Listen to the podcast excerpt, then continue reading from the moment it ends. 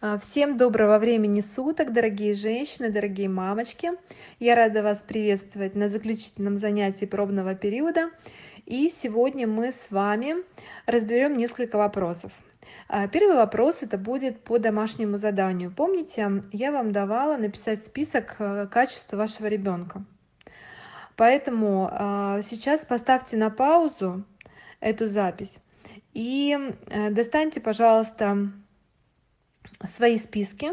А если вы этого не сделали, то прямо сейчас э, сделайте этот список.